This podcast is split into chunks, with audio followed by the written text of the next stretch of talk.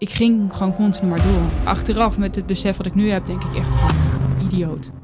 2011 heb ik meegestart. Boutique uh, uit zijn bureau, samen met Marielle.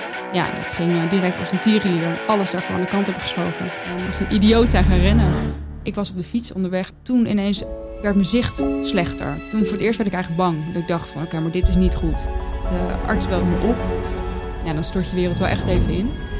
Ik hoop oprecht dat ik hiermee jongeren kan inspireren om echt goed op zichzelf te letten. Ik ga je niet langer in spanning houden. Mijn naam is Sander Tiermans en je luistert naar Young Ones, de podcast. Je kunt mijn gasten, mijn team en ik geen groter plezier doen dan naar aanleiding van deze podcast in actie te komen en je doelen en dromen te gaan verwezenlijken. En daartoe wil ik je meteen uitdagen. Wil jij nu op dit moment met een kleine moeite een grote impact maken? Doe jezelf, maar ook zeker ons aan een groot plezier en word onderdeel van de Young Ones Movement door je te abonneren op dit kanaal. Welkom thuis en veel plezier. Hey Lotte, van harte welkom bij Young Ones. Wat leuk dat je er bent. Ja, dank je voor de uitnodiging. Graag gedaan. Jij bent een uh, onderneemster, dat allereerst. Ja, ja uh, klopt. Moeder, uh, vriendin en voormalig compagnon van Marielle Smit, die dat eerder in de podcast te gast was. Klopt. Jullie hebben eigenlijk eerder dit jaar jullie onderneming verkocht. Daar gaan we het vandaag ook nog uitgebreid over hebben. Ja. En wat mijn aandacht en interesse triggerde, is dat jij een aantal weken terug op Instagram een berichtje plaatste. En daarin zei je toen ik nog studeerde voelde ik al veel onrust over de toekomst. Hoe word ik succesvol, financieel onafhankelijk? En het bouwen van een bepaalde status voelde als een noodzaak. En ik legde mezelf een enorme druk op. Ja, ja dat klopt. En het was eigenlijk die zin specifiek, die stond ook aan het begin, weet ik nog, die me meteen triggerde. Dat ik dacht van, hé, hey, dit is niet alleen uh, het verhaal of het gevoel van in dit geval jou. Mm Maar het verhaal en het gevoel van heel veel young professionals die onder andere ook naar deze podcast kijken en luisteren. Ja. Um, alleen ben jij al een heel stuk verder in die hele journey en heb je daar al zoveel in meegemaakt dat ik dacht van ja, ik moet je gewoon uitnodigen en ik wil je heel graag een keer spreken. Ja. Dus misschien om dat als vertrekpunt te nemen, die, die onrust waar jij het over hebt, hè, die je vanaf jongs af aan hebt gevoeld. Weet je nog het, het moment dat dat een beetje begon te borrelen en tot stand kwam? Kan je dat nog terughalen? Ja, um, dat was denk ik vanaf al de, de lagere school, uh, middelbare school, lagere school. Uh, wij verhuisden toen, uh, ik woon in Den Haag, en wij verhuisden toen van Den Haag naar een dorp in Brabant. Ja. En um, ik was daar niet op mijn gemak. Ik voelde me, kon mijn draai daar niet vinden.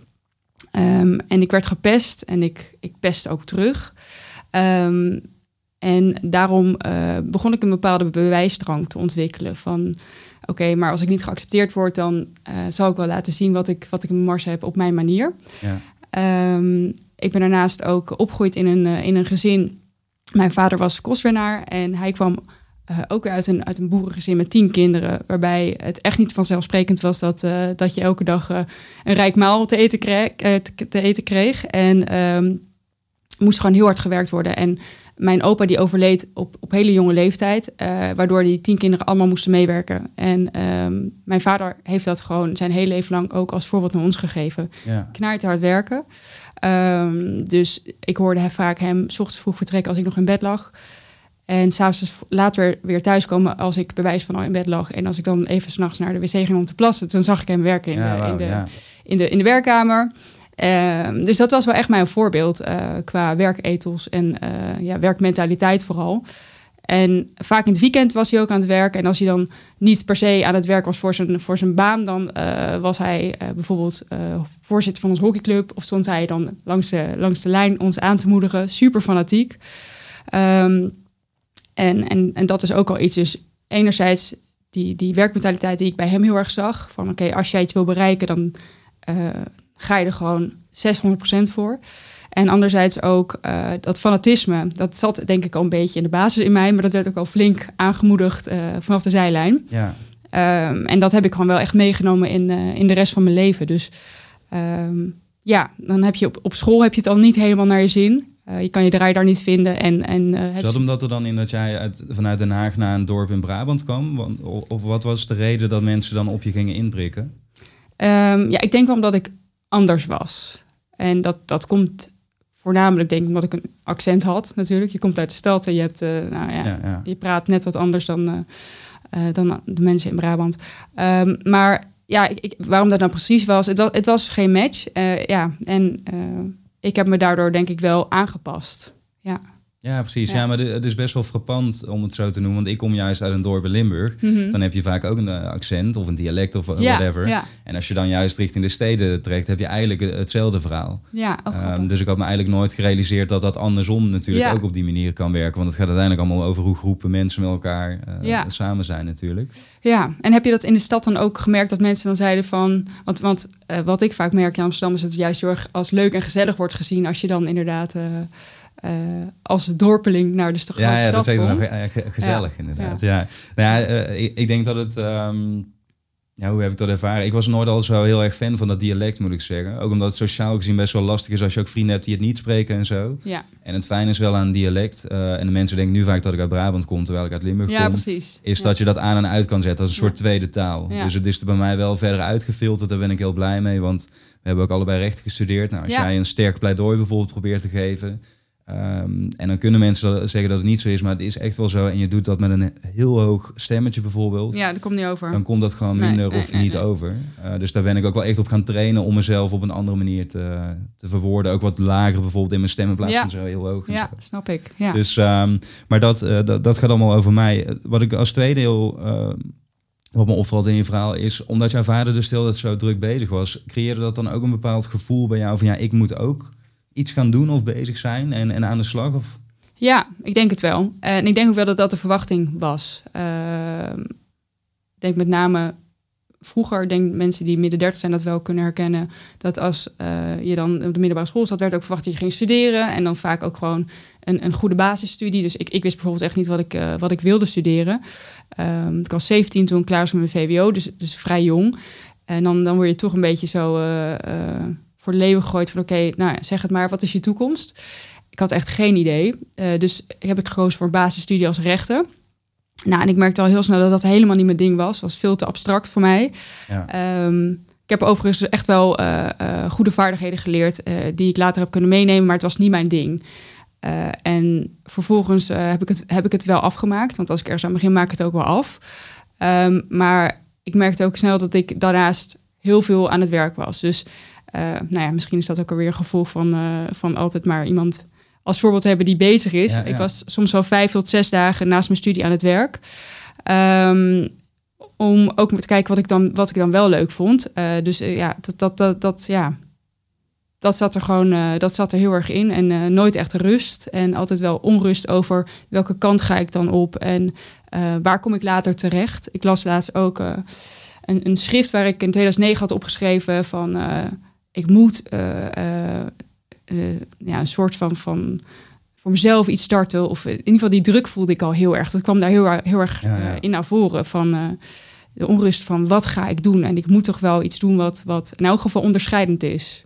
Ja, Maakte je daar dan ook heel veel zorgen over? Want wat ik namelijk heel vaak zie en ook bij mezelf toen heb geanalyseerd, dat ik op een gegeven moment dacht van, hé, hey, ik leef eigenlijk alleen maar in de toekomst met mijn gedachten. Eh, die gedachten die zijn dan ook vaak niet heel positief over de toekomst, maar juist van, oh, wat als het niet lukt, wat als het niet lukt.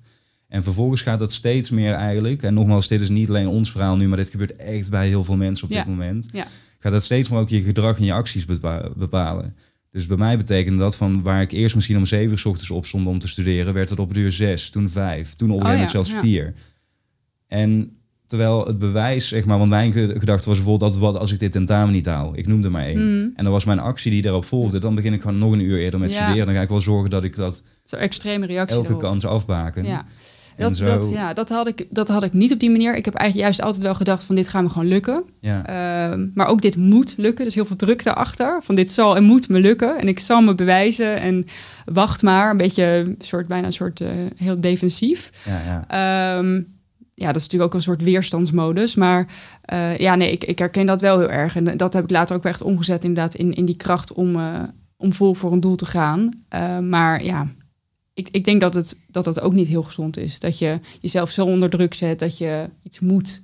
En dat je, ja, ja, dat je maar door blijft gaan ten koste van, eh, van alles. Maar ja, zullen we zo nog uit Ja, nee, zeker. Ja, dat, dat is natuurlijk dan een rode draad inderdaad die daarmee gepaard gaat. Van Ja. enerzijds hele mooie prestaties wellicht, zeker voor de buitenwereld. En leuk om op social media te plaatsen. Ja. Ehm, maar anderzijds hoor je vaak niet het hele verhaal wat achter die prestatie schuil gaat. En Nee, wat de, de investering moest zijn. Zeker. Eh, je zei net of en je schreef dus in 2000, negen, zei je net. ja, nou? ja, klopt, al op dat briefje van, nou, ik wil iets voor mezelf eh, beginnen. Ja. Ehm, waar en, nou, laat ik eens zo zeggen, wanneer en waarom ben jij gestart met ondernemen?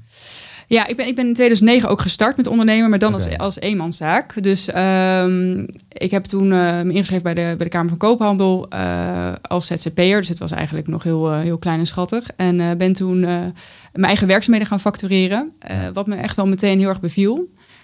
Want het gaf me heel veel zelfstandigheid, heel veel vrijheid ehm, ja, en controle, om het zo maar te zeggen. Dus ik kon echt eh, zelf bepalen inderdaad eh, welke richting ik op, ik op ging. En ik had zicht op mijn eigen financiën. Dat vond ik gewoon, dat, dat trok mij heel erg. Ehm, en toen in, eh, even kijken, 2011 ben ik MMA gestart. MMA Hospitality. Ja, Een boutique eh, uit zijn bureau, wat ik dus onlangs heb verkocht, samen met Marielle. En ehm, nou, dat, dat kwam letterlijk voort uit die onrust van wat ga ik in godsnaam doen. En ik, ik moet en zal eh, iets, iets gaafs gaan neerzetten en Ja. presteren. En ook echt iets onderscheidends. Dus ik wilde heel graag voor mezelf werken, zodat ik niet aan de mening van anderen onder, eh, onderworpen was. Want dat was natuurlijk iets wat ik vanuit mijn jeugd helemaal niet als prettig had ervaren. Ja, zeker, die ja. mening van anderen. Ehm, dus ja, nee, dat, dat, dat was voor mij al snel wel duidelijk. Van nee, ik ga, ik ga nu wel echt eh, zelfstandig aan de slag. En ehm 2011 begonnen. Ja, dat ging eh, direct als, als een tierenlier. En eh, vanaf dat moment ook zo ehm, eh, overtuigd van dit gaan we gewoon tot een heel groot succes maken. Dat gewoon alles daarvoor aan de kant hebben geschoven. ja. En eh, als een idioot zijn gaan rennen. Ja. En betekent dat dan inderdaad wat je van het ging als een tierenlier? Jullie, waren een boutique uitzendbureau, zeg je net? Ja, ja, om- even om het makkelijk te zeggen, een boutique uitzendbureau. Ja. Wij zetten op flexibele basis zetten wij studenten in eh, voor hospitality en cateringwerkzaamheden en promotie en saleswerkzaamheden.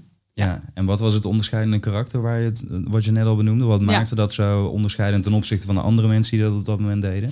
Ehm, de, de kwaliteit. Echt de kwaliteit. Ik, eh, ik werkte toen zelf eh, tijdens mijn stu- studie, dus toen ik die vijf, zes dagen in de eh, week werkte, werkte ik als hostess, soms als model naast mijn studie. En ik zag gewoon dat het, dat het veel beter kon wat betreft de werkmentaliteit van mijn collega's. Ehm, en ook communicatie vanuit het bureau waar ik destijds voor werkte, was gewoon echt onder de maat. Ehm, ik heb wel eens gezien dat, dat een klant ruzie kreeg met iemand van het bureau. En ik, ik zag gewoon, het viel me steeds meer op dat, eh, dat er eh, vraag was naar een, een betere service, zowel aan klantkant als aan, eh, als aan de, de flexibele medewerkerklant. En ehm, nou ja, toen zijn we dat dus gestart. En dat ging eigenlijk vanaf moment één supergoed. Ehm H&M was onze eerste klant. Eh, vervolgens eh Beaumonde Awards. eh, en, en toen ging het balletje rollen. Kregen precies, we Levi's meteen. als eerste klant. Ja, dat was gewoon... Of als een van de eerste klanten. Zetten we medewerkers in over voor allebei Core voor de heel Nederland.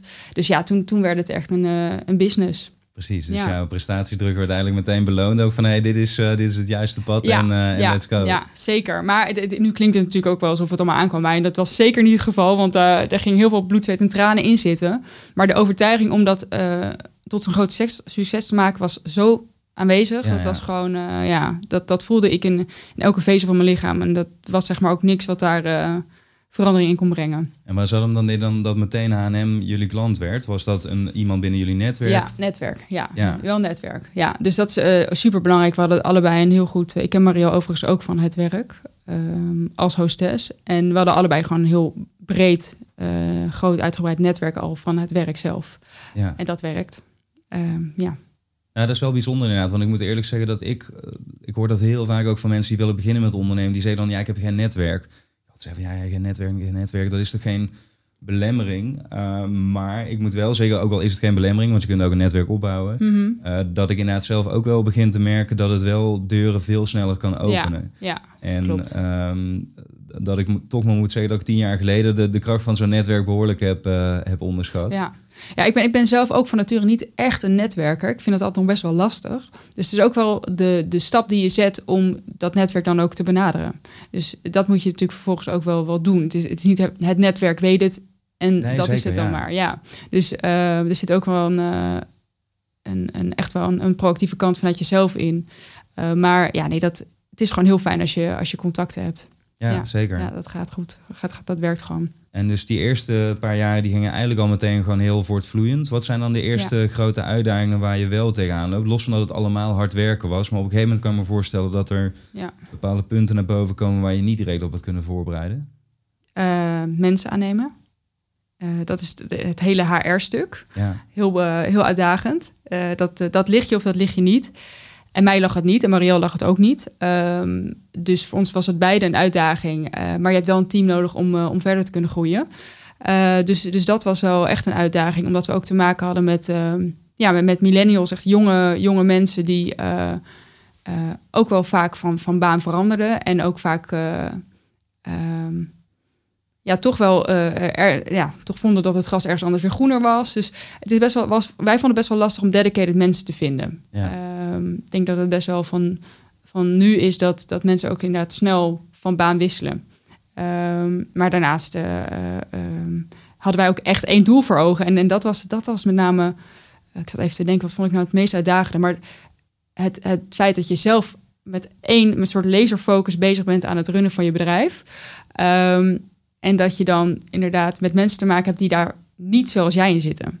En dat is toch echt anders. Ja. Uh, werknemers kunnen natuurlijk geweldig bijdragen aan de groei van je bedrijf. Maar uiteindelijk zijn ze niet je business. Tenminste, dat, dat wil je wel. Maar uh, ze zijn niet de eigenaar. Dus zitten ze daar toch wel anders in. Ja, zeker. Ja.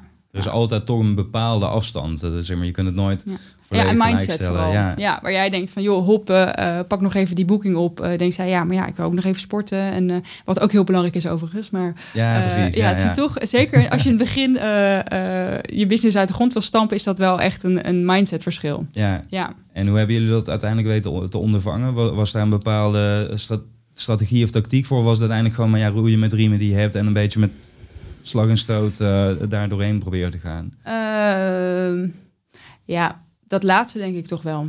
Uh, wel rekening houden met de medewerker, maar toch ook wel heel duidelijk je eigen koers uitzetten. En ehm, op een gegeven moment ook wel een HR-manager aangenomen. Uh, ja. Omdat we, ook al hadden we een heel klein team, maar echt omdat we het gewoon voor onszelf gewoon echt niet uh, ja, ons ding was.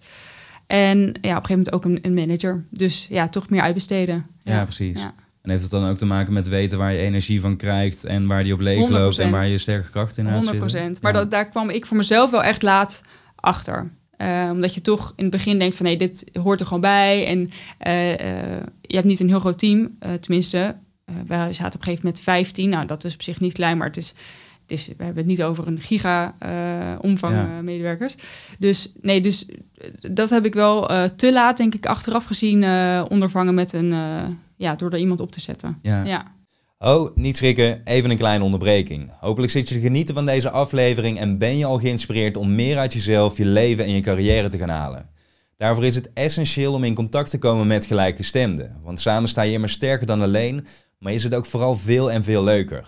Om die reden zijn we achter de schermen druk bezig om zo'n plek voor jou te creëren.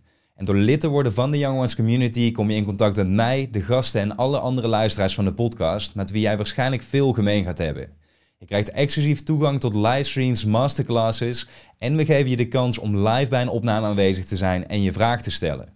Maar dat is niet alles, want je kunt ook meebeslissen over wie dat de gast gaat zijn in de podcast. Meedenken over de vragen die we stellen en minimaal één keer per jaar organiseren we een live event waar we samen met z'n allen bij elkaar gaan komen. Als jij als eerste toegang wilt krijgen tot de community en wilt genieten van deze voordelen, dan kun je vanaf nu inschrijven voor de wachtlijst via de link in omschrijven van deze podcast.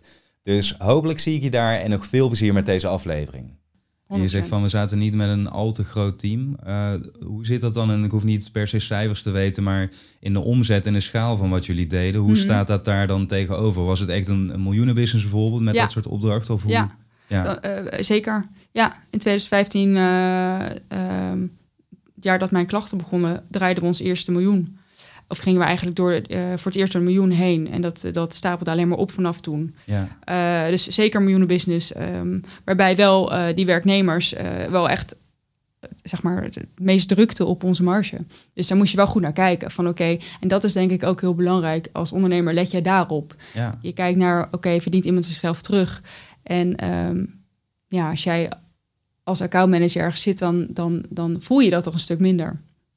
Zeker, ja. Dat is een andere, andere insteek. En ik kan me ook voorstellen bij, bij jullie wat je zegt van je hebt natuurlijk enerzijds dat je de klanten wilt aantrekken, maar ik kan me ook voorstellen als je helemaal met H&M werkt en je doet dat goed, dat H&M gewoon klant blijft bij in dit geval MMI of? Ja, dat, dat, dat is zo, maar ehm, ik heb wel echt geleerd dat het, dat het lastig is om een klant te houden dan om een klant aan te trekken. Oké. Ja. ja, je bent echt zo goed als je laatste opdracht. Ja. ja.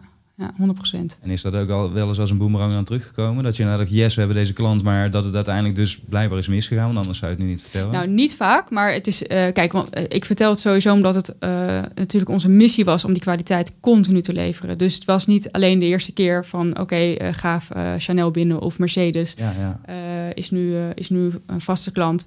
Maar um, juist daarna wil je blijven leveren en de, de verwachtingen blijven overtreffen. Uh, maar natuurlijk, dat is wel eens gebeurd. Ja, nee, dat hoort erbij. Ja. ja. Zeker, en daar bouw je dan enorm van. En dan denk je van, ja, shit, weet je, hoe kan dit nou gebeuren? En dan, ja, dat is gewoon iets wat je, wat je te alle tijden kost wat kost wil voorkomen. Zeker. En hoe, hoe verwerk je dat gevoel dan? Want dat is natuurlijk eigenlijk, oké, dan heb je een tegenslag. Ja. Maar hoe ga je er dan vervolgens mee om? Uh, is ook een uh, veel besproken topic natuurlijk.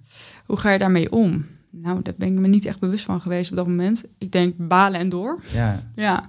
Maar ja, kijk, balen. Je zet meteen de knop om en je kijkt naar de oplossing die je kan bieden aan zo'n klant om hem toch bij je te houden. Dus je baalt heel even kort en dan kijk je meteen van oké, dit is gebeurd, streep eronder, kijken hoe we het kunnen verbeteren. Ja, zeker. Dus ja. toch positieve, je blijft positief. Maar als ondernemer denk je natuurlijk, ja, dit had ik anders gewild. Ja, natuurlijk. En, en daarom Ja. vraag ik het ook hoor. Want het hoeft niet Ja. meteen een hele theorie inderdaad achter van nou zo ga je daarmee om. Maar ik denk wel wat jij zegt. Dat heel veel mensen die willen starten met ondernemen, of die nog net beginnend zijn, zich inderdaad niet realiseren van oké, je hebt het verzinnen van het idee bijvoorbeeld. Net zoals eh, Marielle en jij, van nou je komt bij elkaar, je moet er al een onderscheidende touch in vinden. Ja, Je moet je eerste klanten gaan vinden. Nou, dan heb je die eerste, sta je bijna misschien met de champagne op tafel. ja. Maar vervolgens inderdaad die relatie onderhouden en elke keer weer die kwaliteit weten te leveren en ook weer die medewerkers weten aan te trekken, Ja. enthousiast te houden. ja. Er zijn zoveel aspecten die bij het ondernemerschap komen kijken, waardoor ik wel vaak denk van hé, dat ik vergelijk het heel vaak of bijna altijd met topsport. 100%. Dat is het wel. Ja, en als je er niet 100%. met die mindset of die insteek, of hoe je het ook wilt noemen, Ja. in, ingaat. Nee, dan, dan kan je het echt vergeten. Ja, ja. helemaal eens. Ja. dat geldt natuurlijk wel anders voor de mensen. Er, er is een soort tussenvorm ontstaan, aan het ontstaan van ZZP'ers of freelancers die wel of niet ook voor vaste opdrachtgevers werken en dergelijke. Ja, ja. Dan dat is denk ik toch wel wat meer een tussenvorm. Ja, en ja, als je echt 100%. iets aan het opbouwen bent, zoals jullie dat ook hebben gedaan. Ja, daarom, daarom zei ik net ook van ja, ondernemen in 2009 als, als eenmanszaak, dat, dat, dan, dat is bijna een soort schattig, weet je wel. We- Niet om eh, afbreuk te doen aan alle ZZP'ers hoor, want dan ben je even goed ondernemer, maar het is wel een andere, andere vorm van ondernemen, klopt. Nou, precies dat Ja. ja. Ja. Wat was de, eh, het grootste hoogtepunt in al die jaren tijd? Waarvan je echt zegt van ja, toen dat ge- gebeurde, even los van de... Ja, Ja, ik weet niet of de verkoop daar komen zo nog, of dat een hoogte, of juist misschien voor sommige mensen is dat juist achteraf een dieptepunt. Mm, ja. Ehm, ik denk, het is een beetje cliché om te zeggen, maar eh, elke klant die in ons heeft geloofd, vond ik wel echt een hoogtepunt. Eh, maar ik denk op een gegeven moment, dus wat ik net al even noemde, hadden we Levi's binnengehaald en daarna Replay. En dat waren echt twee klanten die eh, zorgden voor een, een vaste basis binnen, Ja. binnen MME. Eh, en dat was omdat zij dus inderdaad eh, onze mensen inzetten als sales voor verschillende bijkorvestigingen. Ze hadden die shop-in-shops en dan konden wij de salesmensen leveren. Ehm, en dat wij ehm, die twee klanten als zeg maar de, de motorklanten als basis hadden, ehm, dat was wel echt geweldig. Ja. Want toen betekende het ook dat we konden uitbreiden, dat we een serieuze vorm begonnen aan te nemen, naast alle andere gave opdrachten die we hadden. Ja. Dus het was eigenlijk een grote kans die dat de rest ook weer accelereerde eigenlijk om dat groter ja, te maken. Ja, en het zijn natuurlijk eh, eh, prachtige namen om aan je portfolio toe te voegen. Eh, dus het, het zorgt ook wel weer voor een, een domino-effect naar andere klanten toe. Ja, precies. Je Ja. trekt er de goede klanten mee aan. En in welk jaar gebeurde dit ongeveer? Hoe lang waren jullie toen al onderweg voordat je weer die, die volgende push Dit was ervaarde? 2013. Ja. Ehm, als ik het goed, goed nog weet, dan is het, was dat december 2012 dat we de aanvraag kregen. Eh, dus ik met kerst had ik nog die offertes te maken, want het was natuurlijk door dolle. En dat we in 2013 daarmee starten, ja. Ja, Ja. precies. Ja. En we waren eind 2011 begonnen, dus na, na een jaartje, anderhalf jaar denk ik zoiets. ja, bizar Ja. hoe dat kan Ja. verschillen in eh ervaring. Sommige mensen moeten eerst jaren echt pushen, zeg maar, voordat het überhaupt op gang klopt. komt, als je tractie krijgt. Ja, En bij jullie was het dan eigenlijk heel snel eh, dat alles achter elkaar kwam. En dat kan natuurlijk ook een gevaar zijn of een bepaalde druk of een frictie met zich ja meebrengen. nee, absoluut. Ja, groeimanagement, eh zei mijn vader altijd, en daar heeft hij echt gelijk in, is, is pittiger dan, eh dan krimmanagement. Ja, ja. Ja, ja. dat is natuurlijk ook zo nog opkomen met corona. zeker. Maar Ja. eh, groei, groeimanagement is echt, ja, je moet wel echt op tijd bij, opschalen en bijschakelen. Ja, Ja, 100%. ja. Hey, jij schreef ook in diezelfde post die ik in de inleiding noemde, van terugkijkend op deze periode, dus eigenlijk de, de hele afgelopen elf jaar, Mhm.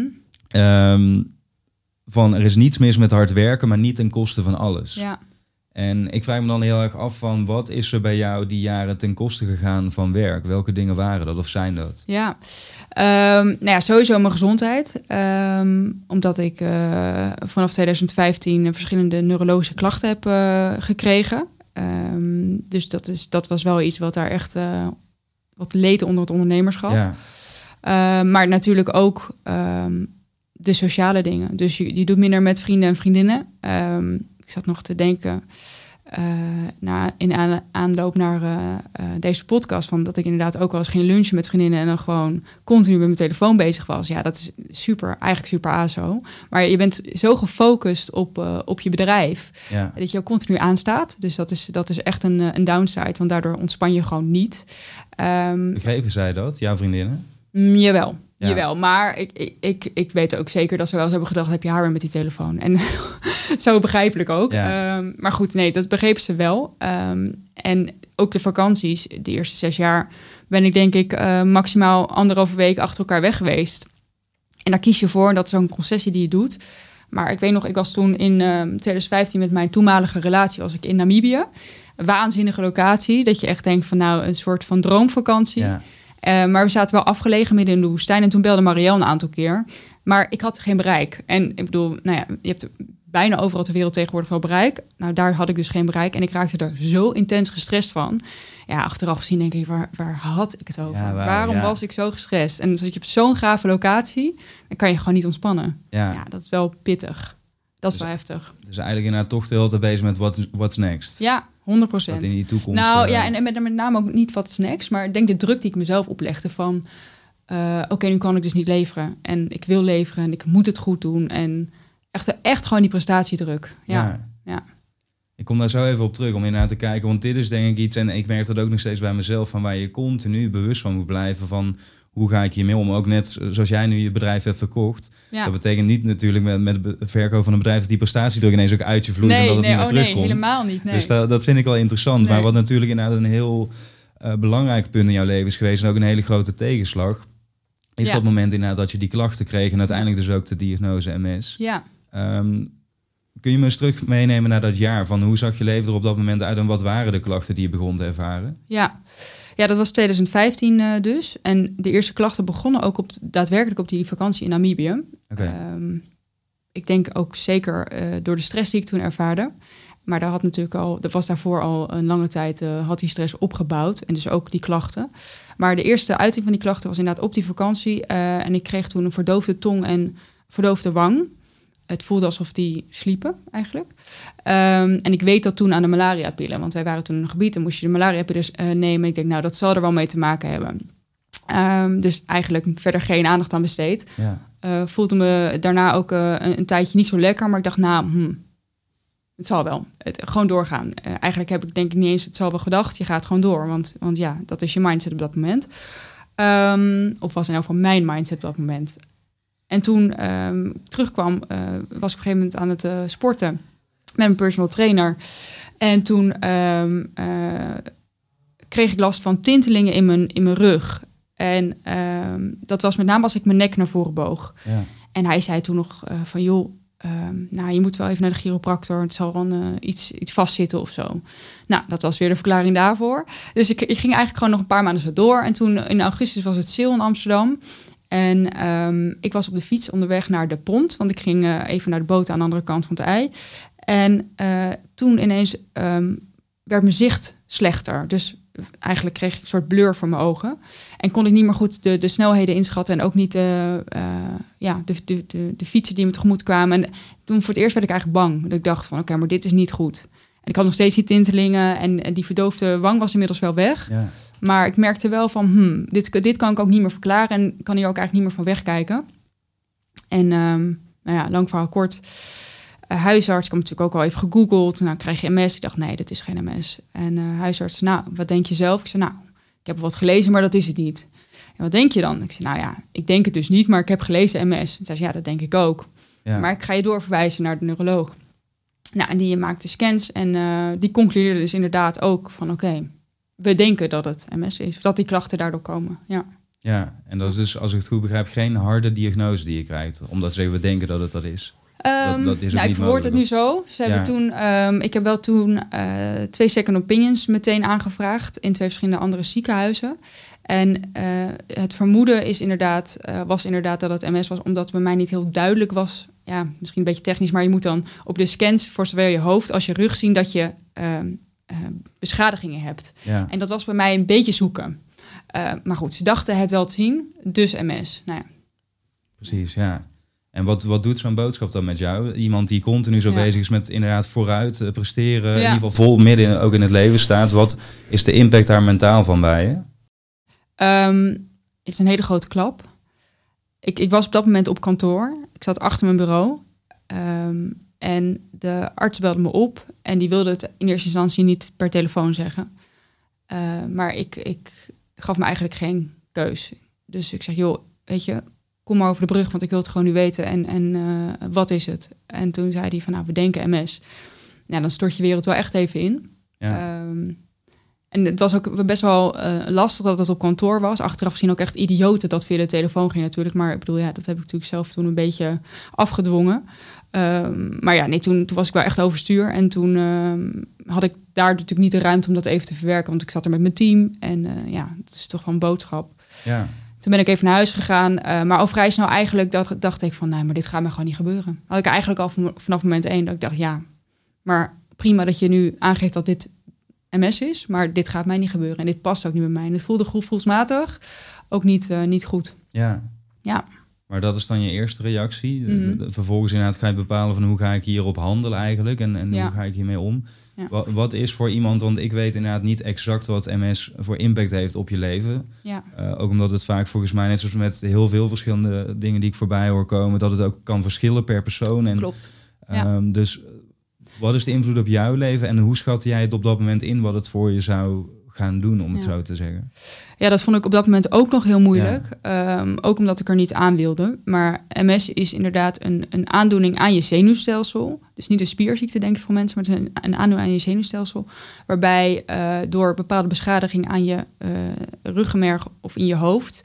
Um, je beperkingen kunt ervaren in uh, uitval van, van je gevoel of inderdaad tintelingen. In ieder geval neurologische klachten kunt ontwikkelen. Uh, en in mijn geval um, was dat mijn zicht, is dat nog steeds. Dus je moet je voorstellen, als ik opwarm, dan ver, ver, ja, nou, verdwijnt niet mijn zicht, maar wordt het troebel, dus wazig. Dus balsporten zijn dan niet te doen, um, omdat je die bal niet kunt, uh, okay, ja. de snelheid niet kan inschatten. Uh, dus tennis, hockey, noem het maar op, is gewoon eigenlijk, ja, kan ik niet meer doen. Um, ook hardlopen is voor mij heel lastig met dat zicht. Want je, je kan gewoon niet inschatten wanneer iemand oversteekt en hoe, wanneer je zelf kan oversteken. Uh, dus dat is het zicht. Nou, die tintelingen uh, in je lijf. Dus dat, dat kan uh, in je been zijn, kan in je rug zijn. in mijn geval heel erg mijn blaas. Dus ik heb chronische blaasklachten ontwikkeld. Dus dat van blaasspasmen, maar ook... Um, um, ik gebruik een katheter om naar het toilet te kunnen gaan. Dus ja. ik kan niet meer zelfstandig plassen. Oké. Okay. Um, en dat, dat heb ik nooit zo openbaar gemaakt, omdat het niet niks is. Um, maar ik denk dat het wel belangrijk is om hier te noemen, omdat ik daarmee ook een signaal kan afgeven um, van hoe urgent het is om naar jezelf te luisteren. Omdat je anders dit soort klachten kan ontwikkelen. Ja. Um, dat is natuurlijk best wel. Uh, dat, dat gaf voor mij, dat was een van de klachten waar ik uh, waar echt door van mijn stuk ben geweest. En nog steeds wel ben, moet ik zeggen. Begrijp ja. ik, ja. ja. Wat, ja. wat doet dat uh, met je? Zeker op zo'n jonge leeftijd, maar überhaupt, want ik heb ook bijvoorbeeld vroeger uh, mensen op leeftijd verzorgd. Volgens mij doet het dat met iedereen. Wat is het een soort schaamte die loskomt? Of welk, welke emotie triggert dat? Of een mm, beperking ja. van je vrijheid? Of... Um, het is, uh, je voelt je op het moment, ik heb natuurlijk op een gegeven moment de keus gemaakt om ook uh, katheters te gaan gebruiken. omdat het ook verlichting gaf. Ik had in eerste instantie heel veel blaasontstekingen, heel veel uh, pijn, krampen, nou noem maar op. Dus uh, in coronatijd overigens ook super uitdagend met alle dichte wc's. Ja. Het kan zijn dat je, dat je gewoon uh, ineens naar het toilet moet. Um, maar nee, wat doet dat met je? Dat is, ja, dat is, ja, wat, wat is het goede woord daarvoor? Nou, ik zou niet zeggen nou ja, misschien wel, het is wel een beetje onmenselijk. Je voelt je, eh, voor mij is vrouw zijn en vrouwelijkheid en um, elegant kleden heel belangrijk.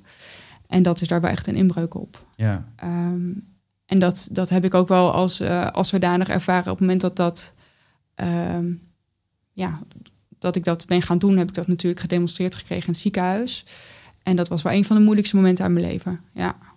Toen dacht en ook daar, dat is ook idioot, want die ochtend was ik gewoon nog op kantoor.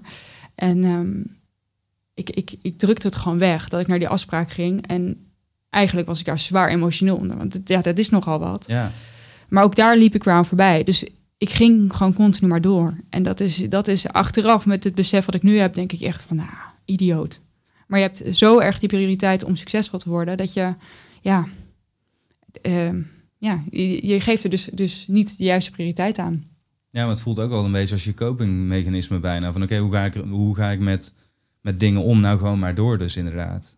Ja, het is coping. En het is, maar het is ook, um, de, de, het is zeker inderdaad een overlevingsmechanisme, maar het is ook toch uh, dat succes zo belangrijk vinden. Ja. En dat opeenzetten en dat boven, eigenlijk boven je eigen gezondheid stellen. Ja, ja, dat is wel echt. Uh, ja. Als je het hebt over een ver, vertroebeld. En daarmee zeg ik niet dat jij een vertroebeld wereldbeeld hebt. Maar gewoon nogmaals heel veel mensen. Omdat we onszelf mm. ook continu maar aan het vergelijken zijn met alles en iedereen. Uh, en die uh, verleiding ligt ook natuurlijk veel meer op de loer dan echt heel veel jaren geleden. Ja. Maar dat het gewoon bijna bizar is dat dat. Dat op die manier dus inderdaad op het duur je verdeling wordt. Ja. En nogmaals, bij mij was die ook zo. Want ik heb ook met die burn-out maanden eruit gelegen. En toen mijn afweging klopte dus ook totaal niet. Ja. En begrijp ik je nou goed omdat je zegt van je ontwikkelt eh, deze klachten, dat het dus ook iets is waar je um, ja, zelf invloed op hebt gehad, wat je dus kunt triggeren door hoe dat je in het leven staat, of, of begrijp ik dat dan verkeerd? Dat is wel een hele goede nuance. Um, bij iedereen ontwikkelt het sowieso anders, maar ik, ik denk van wel. Ja. Ik denk van wel. En dat is ook een van de redenen dat ik dus nu na de verkoop volledig uh, ben gaan focussen op mijn gezondheid. Eindelijk, in die end.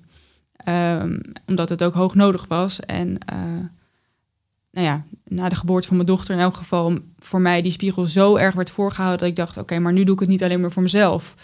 Um, dus ik denk, ik denk zeker 2015 was dus dan het eerste moment. Die klachten zijn ook progressief nog toegenomen. Dus uh, er zijn nog allerlei klachten bijgekomen. Ik heb het laatst opgeschreven, het zijn een stuk of 15 of zo. Het is echt idioot. Zo, ja. um, maar je ziet niks aan mij. Hè? Dus dat, dat is ook weer het, het eigenlijk het... Um, ver, uh, ja, nou ja, verneukeratief is misschien niet een chic woord, maar het is, dat is het wel. Want ja. Mensen zien het niet aan je af. Die zien gewoon even uh, plat gezegd een, een uh, jonge, leuke, succesvolle meid die het allemaal goed voor elkaar heeft. Maar ondertussen. En dat is, dat is wel eens iets uh, van ik denk, ja, ja maar ze moest eens weten. Ja, maar daarom vind ik het des te moediger dat jij het nu zo vertelt. Want ja. uh, ik kende jou hiervoor ook niet. En je komt inderdaad toen straks aangelopen. Nou, dan zie je natuurlijk een prachtige blonde verschijning. Ja. Uh, maar ik vind het dan wel, want dat is gewoon puur wat we zien. Ja. Maar heel knap dat je nu, ook omdat het je eerste podcast is en überhaupt voor de eerste dat je dit verhaal vertelt. Het vertelt niet, denk ik, voor jezelf, maar wel ook voor anderen die. Um, ja, 100 procent. Ja, nee, ik, ik vertel het inderdaad echt voor anderen. Um, omdat ik gewoon eerste hand, uit eerste hand heb ervaren hoe finesse het kan zijn als je niet naar jezelf luistert. En als je de signalen die je lijf je letterlijk geeft en je lijf schreeuwt om aandacht en probeert echt met je te communiceren, als je die gewoon, uh, gewoon helemaal naast je neerzet. Ja. ja. Om dat nog heel even één keer naar je onderneming te betrekken, maar was daar binnen die onderneming überhaupt ook op menselijk niveau bedoel ik dan, hè, met, met mm -hmm. de collega's uh, samen met Marielle, was daar aandacht uh, voor dit? Of was iedereen daar aan het knallen en werd dit eigenlijk een soort van... Mm.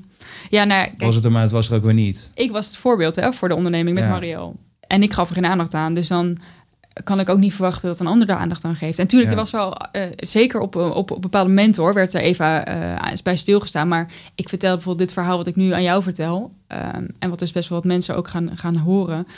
Dat vertelde ik niet zozeer aan mijn medewerkers. Dus ik zei niet, joh, hey, ik eh, heb vandaag een afspraak bij in het ziekenhuis dat ik ga katheteriseren. Wens me even succes. Nee, dat, dat zat helemaal niet in mijn Ja. systeem. Dus ik, ik, ik sloot dat ook. Dat was denk ik ook mijn, eh, eh, ja, hoe noem je dat? Niet mijn rol, maar hoe ik me, me, me voordeed op kantoor was wel...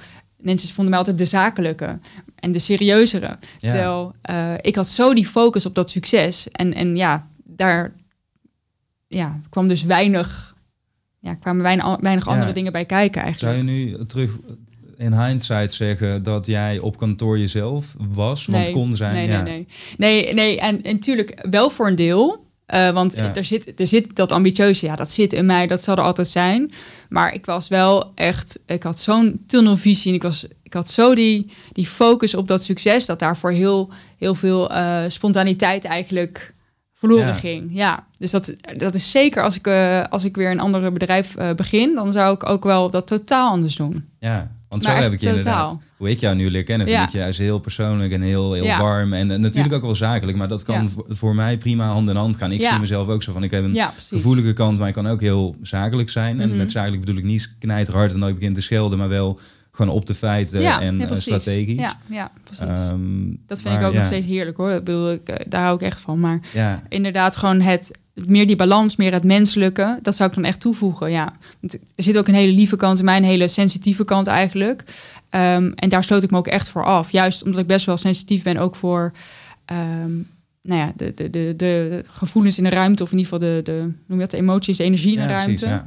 Ja, daar sloot ik me echt voor af. Omdat ik dacht, ja, dat, dat leidt gewoon af van dat doel wat ik heb. En dat, dat mag niet. En Ja. dat deed ik dus ook bij mezelf, maar ook bij mijn omgeving. Ja. Ja, bijzonder. Ja. Die tweede fysieke tegenslag die je inderdaad kreeg, want dat vind ik ook wel interessant in de zin van, als ik dat maar vraag, maar wanneer heb je je huidige relatie dan in deze periode gekregen? Ja, nee, mag je vragen. Ehm, in 2017. In 2017, ja. Ja. in augustus 2017. Ja.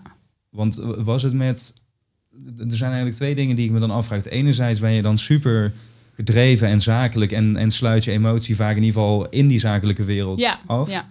Anderzijds heb je die enorme klap al fysiek te verwerken gekregen, maar ook een letterlijk een aanslag eigenlijk op je vrouwelijkheid Mhm.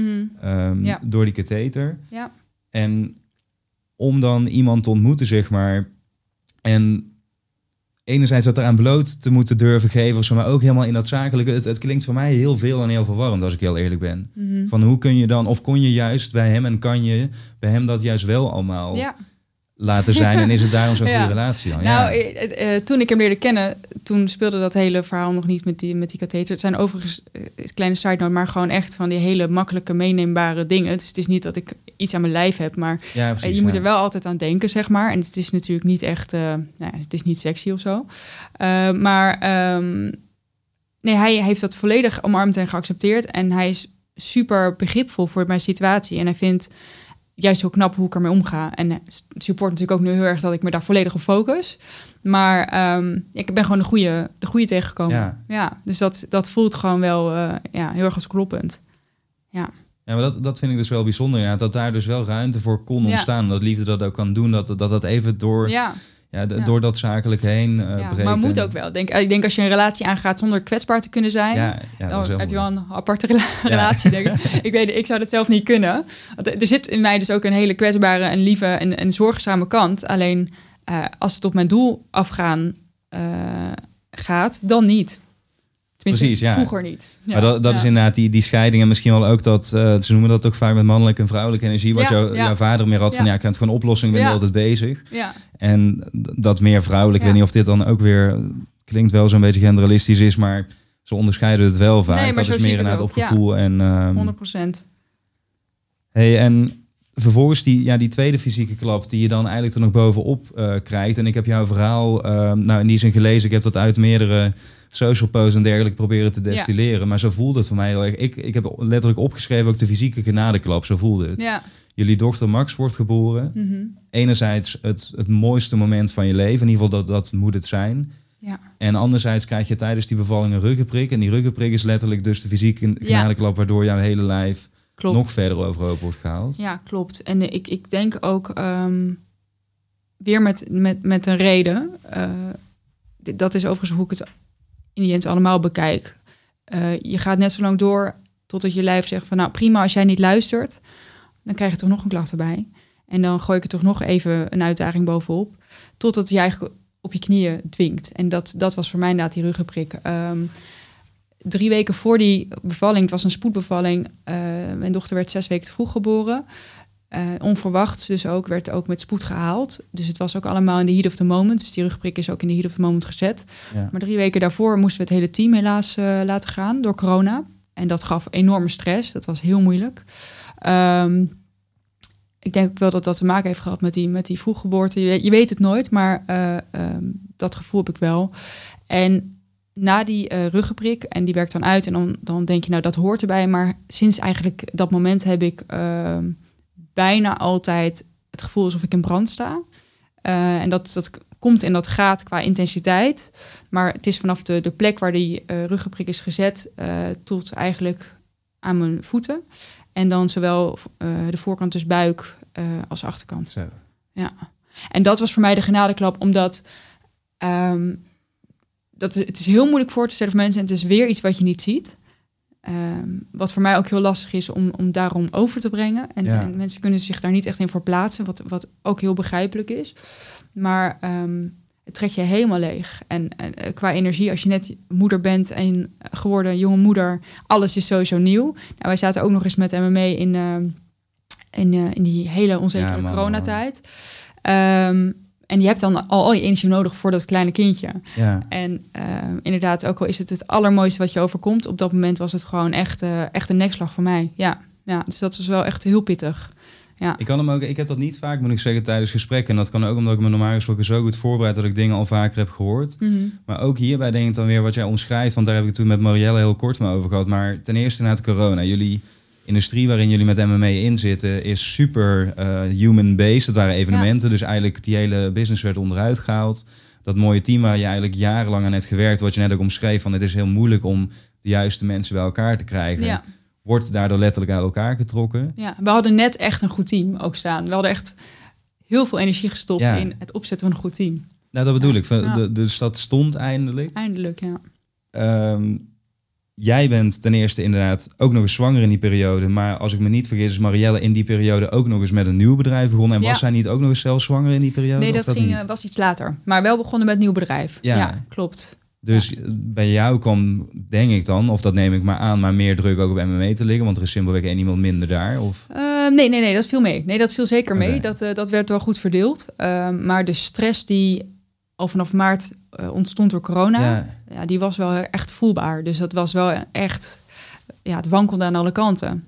Ja, en ik was, ik was met mijn vriend toen op, ehm, ja, een hip woord, maar babymoon in eh, Portugal. Ah, oké. dus ja, ja. En eh, toen stonden de kranten echt letterlijk vol. En er ligt natuurlijk altijd zo'n telegraaf in het hotel met eh, zwarte koppen met economie stort in en noem maar op. En ehm, hij haalde die ook echt weg voor mij, omdat ik anders nog. Maar goed, ja, ik las toch op mijn telefoon. ja. Maar ik, ik was daar alles behalve ontspannen. Holy dacht alleen shit, maar, ja. daar, gaat, daar gaat mijn kind. Ja. En dan had ik het niet over mijn zwangerschap Nee, natuurlijk. precies. Ja. Maar daar, en dan, dan eh, komt je daadwerkelijke kind, dan krijg je die ruggenprik en dan sta Ja. je ook letterlijk, hoe je het omschrijft, inderdaad fysiek Ja. in brand. Ik kan het even zelf niet verwerken, zeg maar daarom vraag ik me heel erg af hoe jij het hebt verwerkt, hoeveel dat allemaal bij elkaar is. Niet. Ja, Nee, niet. Je gaat gewoon door. Je gaat door en dat, dat en ja, dat heb ik dus twee jaar gedaan tot afgelopen maart. Tot ik eigenlijk inderdaad aan mee heb verkocht.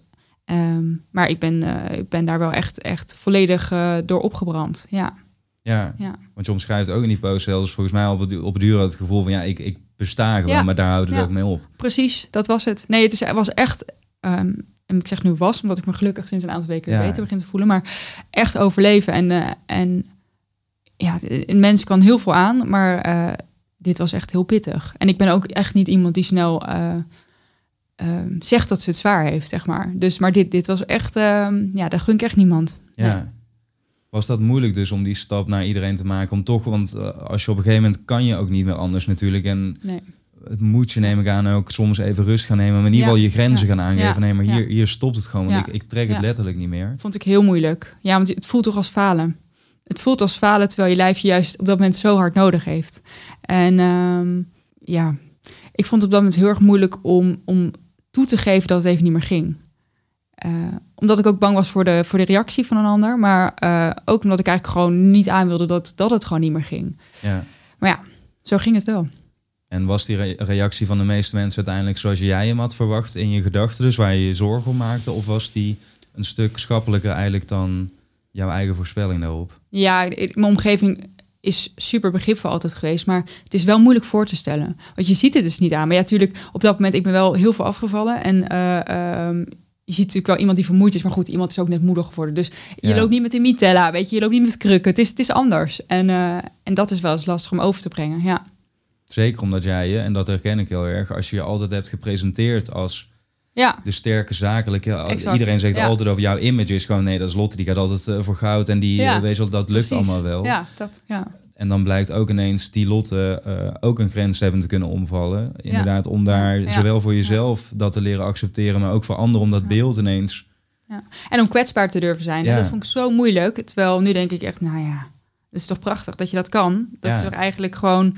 Hun, en eigenlijk is dat een kracht. Eh, maar da, daar heb ik wel veel voor moeten... pijn voor moeten ervaren om dat eigenlijk te beseffen. Van, hé, hey, je mag kwetsbaar zijn. Dat daar is helemaal niks mis mee. Ja, zeker. Want dat is ook, Ja. eh, zoals je het straks ook zei, inderdaad, zakelijk wordt heel vaak verward eigenlijk, vind ik, met, oh, dan ben je dus heel erg afgestomd en Ja, bijvoorbeeld niet kwetsbaar of Ja. mag je niet emo- emotioneel zijn. ja. Ik herken Mhm. heel veel in jouw verhaal van mezelf ook. Omdat ik vroeger ook die, die aannames die je over dingen doet, ook door je eigen voorbeelden natuurlijk. Van Ja. hey, werken, dat eh, was bij mij ook, dat moet altijd een beetje pijn doen. Je begint gewoon heel Ja, vroeg ja, en dan krijg je op een duur iets voor Gewoon doorbeuken, ja. Ja. Precies. Ehm, zakelijk zijn, eh, mijn weg naar de advocatuur, wat ik al zei, op mijn zestiende wist ik nog niet eens dat het allemaal bestond. Dus wat ging ik doen? Ik ging series kijken en documentaires van hoe gedragen die mensen zich. Mhm. En dat kopieer je eigenlijk. Ja, ja precies. En in mijn onderneming nam ik dat in mijn eerste onderneming in ieder, in ieder geval exact op die manier over. Tot ik uiteindelijk, en toen, dat was na mijn burn-out, inderdaad dat ik ook die fysieke klap had gekregen. En dus was na gaan denken van, hé, maar wat gebeurt hier nou allemaal? Mhm. Dat je het kunt gaan verwerken inderdaad en kunt, kunt gaan toepassen zeg maar in de nieuwe situatie. In je nieuwe Ja. perceptie van hoe dit nou allemaal Ja. eigenlijk zou, Nou, zou en dat is in die end rijkdom natuurlijk. Dat je, dat je daar wel de lessen van leert die je weer mee kan nemen voor je toekomst. Ja. Ja, Dus het is, het is niet voor niks. Maar ja, dat sowieso. Dus nooit voor niks inderdaad. Al voelt dat in het moment zelf natuurlijk. En dat kan ik me ook helemaal voorstellen op het moment dat jij dat allemaal voelt en ervaart in die stress. En je probeert tegen anderen te vertellen, maar je moet het misschien zelf ook nog maar eens Ja. verwerken. Voelt het no- nog niet zo natuurlijk. ja en, en ik was ook wel altijd heel erg van eh, de schone schijn ophouden hoor. Van eh, hoe gaat het? Nee, gaat goed. En ik had ook wel, eh, sinds die diagnose had ik elk jaar een, een goede scan. Dus ik heb nog steeds dezelfde scan als in 2015. Dus het is niet verslechterd, maar mijn klachten zijn wel verslechterd. Ja, Daarom twijfel ik ook aan de diagnose. ja precies. Ja. En, eh, en ben ik daar nu zo, zo specifiek mee bezig om daar meer kennis over op te doen. Want kennis is macht. En ehm, ja, ik ben eigenlijk benader ik mijn gezondheid nu zoals ik eh, een bedrijf zou opzetten. Dus ik ga er vol voor. Ja, Ja, want dat- dat... vond ik inderdaad... Ja, jij zegt het op het duur van... eh, ik ben hem even aan het zoeken, want ik heb wat, wat quotes opgeschreven... omdat ik ze heel sterk vond. Wat, wat ook heel erg weergeeft natuurlijk. Want jij hebt het geschreven hoe je er nu, nu in staat. Mhm. Ja, je zegt hier inderdaad van... mijn driver staat niet meer uit het behalen van status... maar mezelf zo goed mogelijk voelen. ja, En dat vond ik een hele mooie. Dat Ja. dat eigenlijk het doel is ja geworden. absoluut. Ja, dat, en dat is ook echt jezelf op nummer één zetten. En ook eh, in die zin die, die liefde ook voor jezelf voelen. En, en eh, daarmee ook die tijd voor jezelf maken. Om, je, om jezelf echt prioriteit... eh, eh, of aan jezelf prioriteit te geven. En dat, dat komt echt ook door de geboorte van, van mijn dochter. Ja, want als je ziet hoeveel liefde je voor zo'n kleintje hebt... Ja, eh, dan houdt dat wel een spiegel ook voor jezelf voor. Van oké, weet je, als je maar een fractie van alles wat je aan haar geeft aan jezelf zou geven, eh, dan, dan zou je daar heel veel baat bij hebben. En daarnaast ook als je moeder wordt, dat je, je wil gewoon voor je kind er, er, eh, er kunnen zijn en, en alle energie in haar kunnen stoppen. Eh, en als dat niet kan, ja, dan, dan is dat wel heel moeilijk. ja. Ja. Was dat dus ook wat die spiegel je vertelde? Enerzijds dat je liefde begon te voelen... maar inderdaad ook van... Hey, Ja. Ja. Misschien moeten er dingen anders. Je zegt volgens mij op een bepaald punt van mijn prioriteiten zijn ook gewoon volledig omgedraaid Ja. sinds de geboorte van Max. Helemaal. Ja, ehm, ja je, je, je krijgt letterlijk te maken met iemand waar je natuurlijk voor je, de rest van je leven verantwoordelijk voor bent. En waar je zoveel van houdt, dat overstijgt eigenlijk alles. Eh, en als je dan je beperkt voelt in het kunnen zorgen voor haar. Ja, dat, dat was voor mij naast die brandigheid die me gewoon echt helemaal eh, nou ja, opvrat, zeg maar. Ja, wel echt de druppel. Dat ik dacht van nee, maar dit ga ik echt anders doen. Nu is het klaar. bijzonder. Ja, Heeft is dat dus ook de, de, de verkoop van MMA eh geïnstigate, zeg maar? Was dat een motivator om dat te doen? Of kwam Ja. er gewoon een kans op jullie pad? Of hoe is dat samengegaan met dat proces? Want dat was er eigenlijk ook wel bijna voor nodig, zou je kunnen zeggen, om die ruimte te Ja. creëren, toch? En om die te ja, gaan zeker voelen. was er zeker voor nodig. Ehm, het is een bewuste keuze geweest om te gaan verkopen. Ehm, voor mezelf, ik had altijd wel eh, voor ogen dat dat een van mijn een van de opties zou kunnen zijn. Eh, dat, ik, dat ik zou verkopen. Maar nu, eh, net na corona, ook eh, maar met haar eigen of met haar nieuwe bedrijf. En ik met mijn gezondheid, het was gewoon tijd. En we zijn ook allebei elf jaar verder. Ehm, en mee was natuurlijk weer op het, op het punt van eigenlijk, nou ja, 2013 qua omvang. Want we hebben natuurlijk mega moeten afschalen. Ja, zeker. Ehm, dus ja, dan kun je ervoor kiezen om dat weer zelf te gaan doen. Uh, maar ik vind uh, ontwikkeling, persoonlijke groei altijd super belangrijk. En ik zag mezelf dat niet opnieuw gaan doen. Om daar nu weer de energie uit te halen van toen. Dat, dat, ik denk niet dat ik dat, uh, dat, dat mijn energie had opgeleverd. Ja. Dus vandaar dat we echt actief zijn gaan kijken naar een koper. Ja, een potentiële koper. Precies, een potentiële ja. koper. Ja. En dan op de duur ga je dat proces in met iemand. Ja. Um, ik vind jou, jouw visie op gezondheid een stuk belangrijker. Dus we hoeven niet dat hele traject nu Mm -hmm. uh, te gaan bespreken. Maar ik hoor wel heel erg vaak, hier heeft bijvoorbeeld ook de, de oprichter van United Wardrobe in diezelfde stoel gezeten. Dat ook zo'n verkooptraject weer ontzettend stressvol kan zijn. Ja. Heb jij dat ook zo ervaren of was het bij jullie juist het tegenovergestelde daarvan? Ik vond het zelf wel meevallen. Uh, maar ook omdat ik echt wel de overtuiging had dat, uh, dat we het gingen verkopen. Um, ons merk was heel, heel sterk, uh, of is heel sterk, want MM is nog steeds een heel sterk merk. En juist omdat onze kosten zo minimaal uh, waren, omdat we die kosten natuurlijk hadden teruggedrongen uh, op basis van, van de crisis, stond er gewoon voor een potentiële koper een hele mooie kans te Ja. koop. Dus ik, ik was er echt van overtuigd dat we wel gingen verkopen. En ik vond het hele proces ook alweer heel leuk en leerzaam. Want alles wat je voor het eerst doet is leuk en leerzaam. En dat was iets wat ik nog nooit had gedaan. Ja. Dus uh, ik, ik, voor mijzelf vond ik het meevallen. Maar ik, ik had wel echt uh, de hoop dat we het gingen verkopen. Ja, precies, want dat is vaak wat ze dan zeggen, die continu er tussenin hangen van gaat het door of niet. Ja, Terwijl ja. jij eigenlijk misschien al zeker gezien alles wat daarvoor is gebeurd met één been buiten stond en dacht van nou, het is tijd inderdaad. Ja, Uh, de- ja. Dus dit gaat beter gewoon Ja. door. ja, precies. Maar ik denk ook wel dat we het ook weer hebben afgedwongen. Want we hebben ons focus erop uh, op gericht. Dus dan ja, Ja, ik, ik geloof daar heel erg. En als je echt een doel voor ogen hebt, dan, dan komt dat goed. precies. Ja, dus en zo is het ook goed gekomen. We hebben het dus in maart verkocht. Dus uh, ja, dat is heel, heel, erg, heel erg fijn en prettig gegaan. Ja, en dan zet je die krabbel en wat voelde jij op dat moment? Wat wa- was dat moment voor jou? Um, ja, toch wel echt opluchting. Uh, ik denk op de dag zelf vond ik natuurlijk wel bizar. Want je gaat gewoon je kind uh, Ja. weggeven, om het zo maar te zeggen. Of, of ja, van de hand doen. Uh, elf jaar lang bloed, zweet en tranen ingestoken. Maar het voelde ook gewoon goed. Als juiste beslissing. Een hele fijne koper. Uh, daarna nog even mee geproost. Dus het was gewoon helemaal, helemaal prima. Ja, Ja. fijn. Ja, echt een goede keus geweest. Was dat voor Marjelle ook precies op die manier? Lagen jullie daarin op gelijk niveau? Want zij Ja. had inderdaad weer een nieuw kind eigenlijk uh, Ja, in, in de business zin gecreëerd. Ja, nee, wij, wij lagen helemaal op hetzelfde, op hetzelfde niveau, naar hetzelfde lijn. Dat Zeker. lijkt me ook heel prettig. Omdat je ook niet alleen ehm, je, je bedrijf afsluit, maar ook dat jarenlange eh Ja. compagnonschap, Ja. niet de vriendschap Ja. natuurlijk, maar wel het compagnon ja, zijn. Zeker, ja, dat hele officiële is vanaf. Eh, ja, heel gek, maar wel... eh, ja, je gaat de volgende stap in allebei, hè? Volgende fase van je, van je leven. Ja, zo gaat dat. Ja, daar ben ik dan wel weer heel zakelijk in. Nee, maar dat, dat kan ook. Ja. klopt. Ja, nee, dat... ehm, Maar dat mag ook. Maar de- het gaat Ja. er meer om inderdaad dat het gewoon eh, mooi is. Want jullie zijn toch ook in een hele vormende periode van je leven. Ben je met elkaar ja, dat is dagelijks ermee bezig geweest. Ja, dat is heel bijzonder. Ehm. Eigenlijk, eh, als, je, als we er zo op terug kunnen kijken, de elf jaar is een hele bijzondere periode. Met wie maak je dat nou mee? Weet je, je ziet elkaar meer dan wie dan ook. Ja, En dat, dat creëert een mega band. Maar dat is, dat is voor altijd, ja. Ja natuurlijk. Ja. Daarom, daarom zeg ik van ja, die vriendschap die hoeft natuurlijk niet Nee, weg te gaan. Dit is nee, alleen het, eh, precies. het bedrijf nu. En misschien is dat soms ook wel fijn. Zo heb ik het zelf ook een keer ervaren. Dat ik dacht van nee, dan komt er weer meer ruimte voor de vriendschap. En dat Ja. zakelijke, dat Ja, hoeven we dan niet met elkaar te, Ja. te bespreken. ja grappig. Ja, precies. Ja, en dan komt die gezondheid inderdaad de ruimte om dat op één te zetten. Ik- Ik vroeg me heel erg af, hoe heb je dat dan vervolgens aangepakt? Want dat komt natuurlijk eerst een soort gedachte of gevoel van nou vanaf nu inderdaad gaan we dat omdraaien. Ja. Maar vervolgens ga je dan je day-to-day daarop afstemmen. Je gaat eh, Mhm. andere handelingen eh, doen. Hoe heb Ja. jij dat aangepakt? Ja. Ehm, ja, ik ben eh, verschillende ehm, opties gaan bekijken. Dus ik ben sowieso weer een second opinion gaan doen. Of eigenlijk een fourth opinion in mijn geval. Want ik heb Ja. natuurlijk al twee gedaan. Eh, maar dan eh, eh, met, een, met een andere arts bij een ander lab. In dit geval een lab in Duitsland. En ehm, daar is mijn bloed getest op virussen.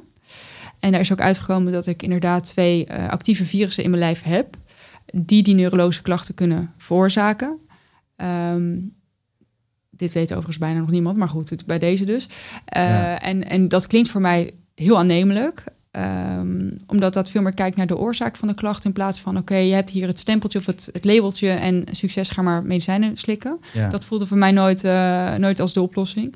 Ehm, en daar ben ik nu, nu, me nu heel erg op aan het focussen om die virussen eigenlijk uit mijn lijf te krijgen. Even in een nutshell. Ja. Ehm, en dat doe ik eh, met voeding. Ehm, een hele, hele strikte uh, cleanse waar ik nu mee bezig ben. en in ieder geval qua energie kan ik bijna weer zeggen dat ik op mijn oude niveau zit. Dus dat is echt waanzinnig. Ja. En dat is na twee weken. Uh, ben nu twee, tweeënhalf weken geleden begonnen daarmee. Um, maar ja, het is, het is kennis vergaren. Het is uh, inderdaad uh, verschillende lijnen uitzetten. Um, ik ben op een retreat geweest in Thailand, uh, waar ook volledig werd ingezoomd op gezondheid. Door de gezond, gezondheidsmangel ben heen gehaald. En ja, van allerlei therapieën heb gedaan en uitgeprobeerd. Dus ehm, het is blijven proberen, blijven zoeken tot je, tot je verlichting vindt. En, en, en iets wat ook voor je gevoel kloppend is. Ja. En wat ik net zei, ik ben dit nu zo aan het benaderen alsof ik een nieuw bedrijf aan het, uh, aan het opstarten ben. En daar leg ik mijn hele ziel en zaligheid in. Um, en, en dat er dit al nu uitkomt, is voor mij super hoopgevend. En ik heb echt weer zicht op mijn toekomst. Ja. En dat, dat is voor mij, ja, dat is echt goud. Dat is echt, Ja. echt heel fijn. Ja, dat is echt geweldig. Dus uh, nu denk ik van, oh, zo voelde ik me dus altijd. Weet je, dit is Ja. mijn kracht. En uh, mijn kracht is ook mijn valkuil geweest. Maar ik zet het nu in op het juiste onderwerp. Dus, ja, zeker. Ja. ja.